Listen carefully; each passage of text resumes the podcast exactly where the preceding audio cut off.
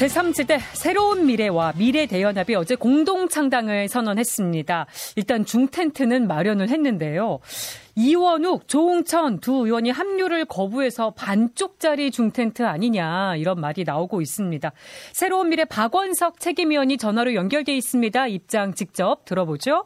책임위원님 안녕하십니까? 네, 안녕하십니까 박원석입니다. 네, 아니 어제 합당 과정에서 조홍천, 이원욱 의원이 갑자기 불참해서 네. 당황스럽지 않으셨을까 싶습니다. 일단은 뭐 두 의원의 뜻은 받아들인다고 하셨는데 어제 어떠셨습니까?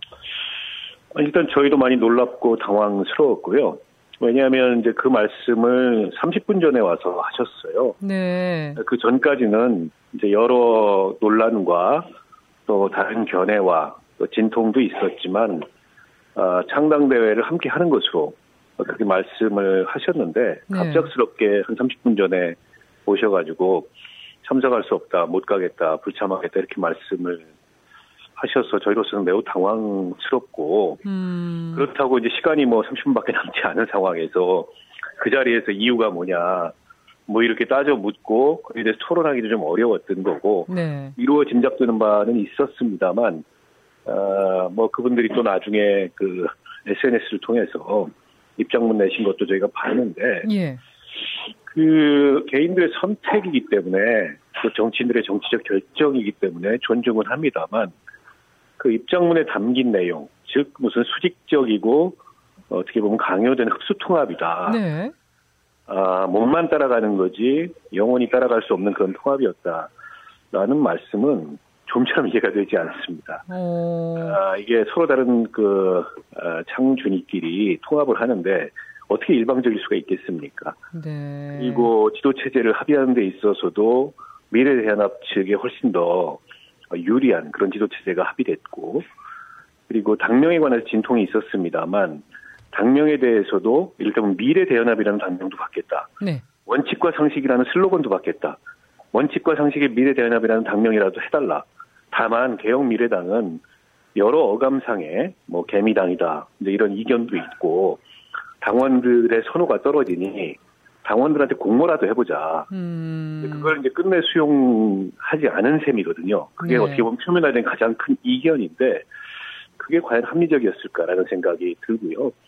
뭐 강령이나 당원을 합의하지 않았다는 거는 협의하지 않았다는 건 전혀 사실이 아니고 예. 오히려 그 협의에 응할 만한 준비가 미래대연합 측이 되어 있지 않았고 그리고 본질적으로 당원이나 강령에 솔직히 얼마나 차이가 있겠습니까? 같은 당에서 정당을 하셨던 분들인데 때문에 그건 이제 사후적인 정당화 논리일 뿐이고요. 네. 결국 이낙연 대표라는 정치적 실체를 어떻게 볼 것인가가 핵심적 이견이었다고 봅니다. 네. 그럼 이낙연 전 대표의 가 이렇게 당 전면에 나선 거에 대해서 이견이 있었던 걸로 보여지는 건데 이 부분에 대해서는 그럼 어떻게 받아들이십니까? 전면에 나서지 않는 것으로 사전에 합의가 됐었죠. 예. 그래서 대표도 조웅천 단독 대표를 맡는 것으로 협의됐었고 아, 빅텐트를 위한 통합도 이원우 의원이 맡아서 대통합위원장으로 어, 결정을 했었고 예. 이미 그 직함을 가지고서 인터뷰도 했었고요. 어, 이른바 이제 최고위원회라고 볼 수 있는 책임위원회도 미래내연합 측과 어, 새로운 미래가 동수로 구성하되 이낙연 대표는 거기에 참여하지 않고 양측이 추천하는 청년 대표 한 명을 두기로 했는데 사실상 네. 미래대연합에 가까운 민주당 어, 대학생 위원장이다가 얼마 전 탈당했던 양소영 위원장을 하기로 결정이 돼 있었고 예. 상임 고문을 이낙연 전 대표가 많은 안이 제출됐는데 그것도 우려가 있다라고 음. 해서 상임 고문이라는 직책도 맞지 않기로 했고 새로운 미래 창주위에서 맡았던 어, 인재위원장 그대로 맞는 것으로 그렇게까지 결정을 했는데 네. 이낙연 대표가 전면에 나선다는 것은 오히려 토요일 오후 1시 반에 조홍천 대표가 이낙연 대표에게 전화를 해서 같이 못하겠다. 네. 우리는 각자 갈 길 가겠다. 그렇게 통보를 받고 나서 이제 새로운 미래 창준이 측에서 그렇다면 이낙연 대표를 어, 당 대표로 전면에 세우는 세우는 방법밖에 없지 않느냐라고 어... 해서 급하게 지도 체제를 다시 세운 겁니다. 상황이 있어서 그렇게 된 건데 이 부분이 이렇게 받아들여지지 않은 부분이 의아하다는 말씀이신 거죠. 관계를 뒤바꿔서 말씀을 하시는 건 아무리 그 개개인의 결단의 결단과 선택을 존중한다고 하더라도 사실을 왜곡하면 안 된다라는 음. 말씀을 드리고 싶어서 제가 이런 설명을 드린 겁니다. 이원욱, 조홍천 두 의원 뭐 창당은 함께 하지 못하셨지만 합류 가능성 앞으로 어떻게 봐야 되겠습니까? 글쎄요. 저는 뭐 양당 정치, 양당의 패권 정치 내지는 극단화된 대결과 분열의 정치를 넘어선다는 그런 취지에 동감한다면 앞으로 못 만날 이유가 없다고 보는데요. 네.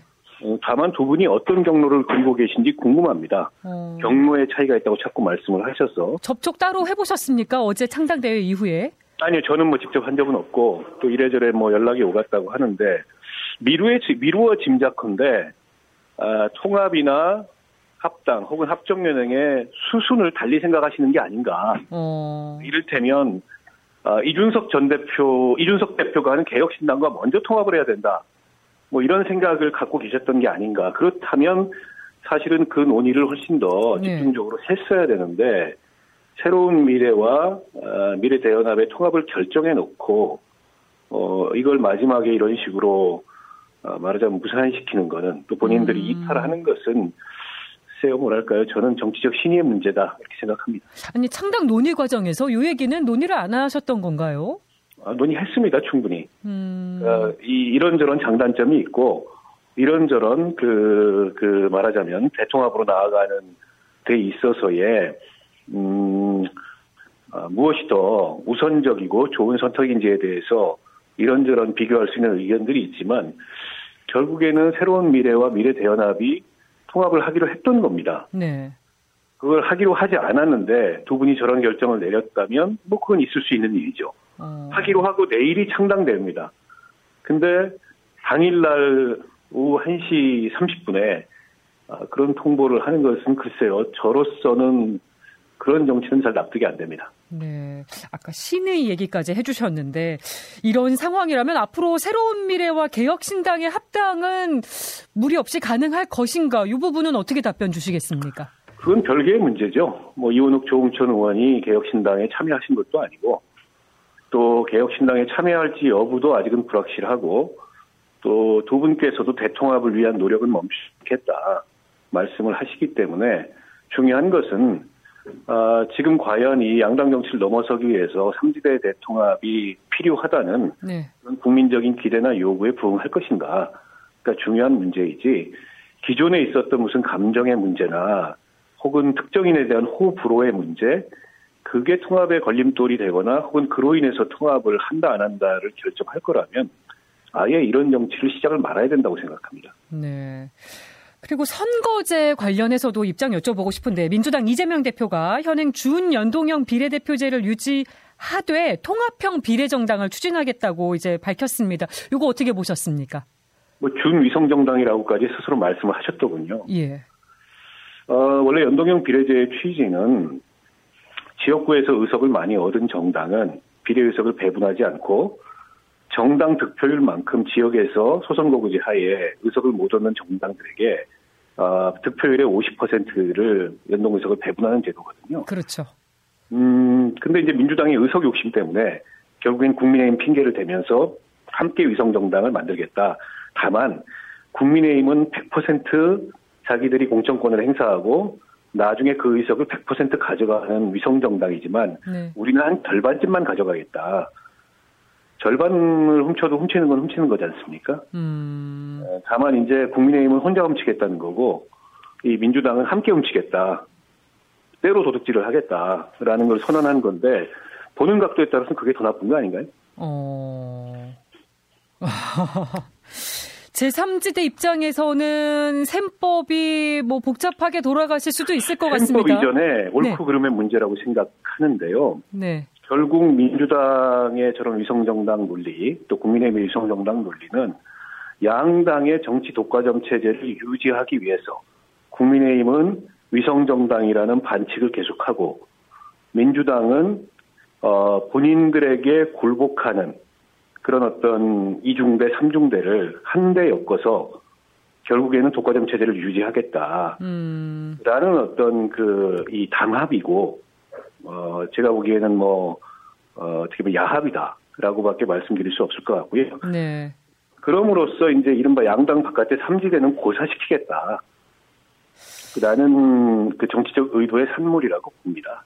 네. 그 비례 연합 정당 내지는 준위성 정당에 참여하는 그런 소수 정당, 뭐 시민사회 있을 수 있겠습니다. 그분들의 절박한 그런 요구도 알겠는데, 어, 그게 진정한 의미의 삼지대이거나 소수 정당일까 에 대해서는 의문이 있고, 결국에는 민주당과 함께 손을 잡고 진정한 의미의 이 연동형 비례제의 시행을 방해하는 그런 절도 행위를 함께 하는 게 아닌가라고 생각합니다. 음, 제3지대 입장에서는 이럴 때일수록 빅텐트로 더 향해야 된다고 생각하시지 않을까 싶기도 한데요. 어떠십니까? 어, 그렇죠. 빅텐트는 이 문제, 선거제도 문제하고도 별개로 어쨌든 이번 선거의 시대 정신을 반영한 국민적인 요구이고 어, 기대이고 또한 명령이라고 생각하고요.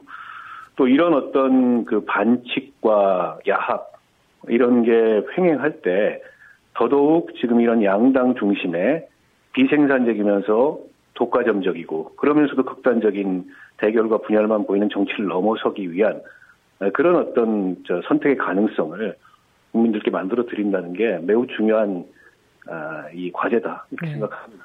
알겠습니다. 픽 인터뷰 새로운 미래 박원석 책임위원과 얘기 나눠봤습니다. 전화 연결 고맙습니다. 네, 감사합니다.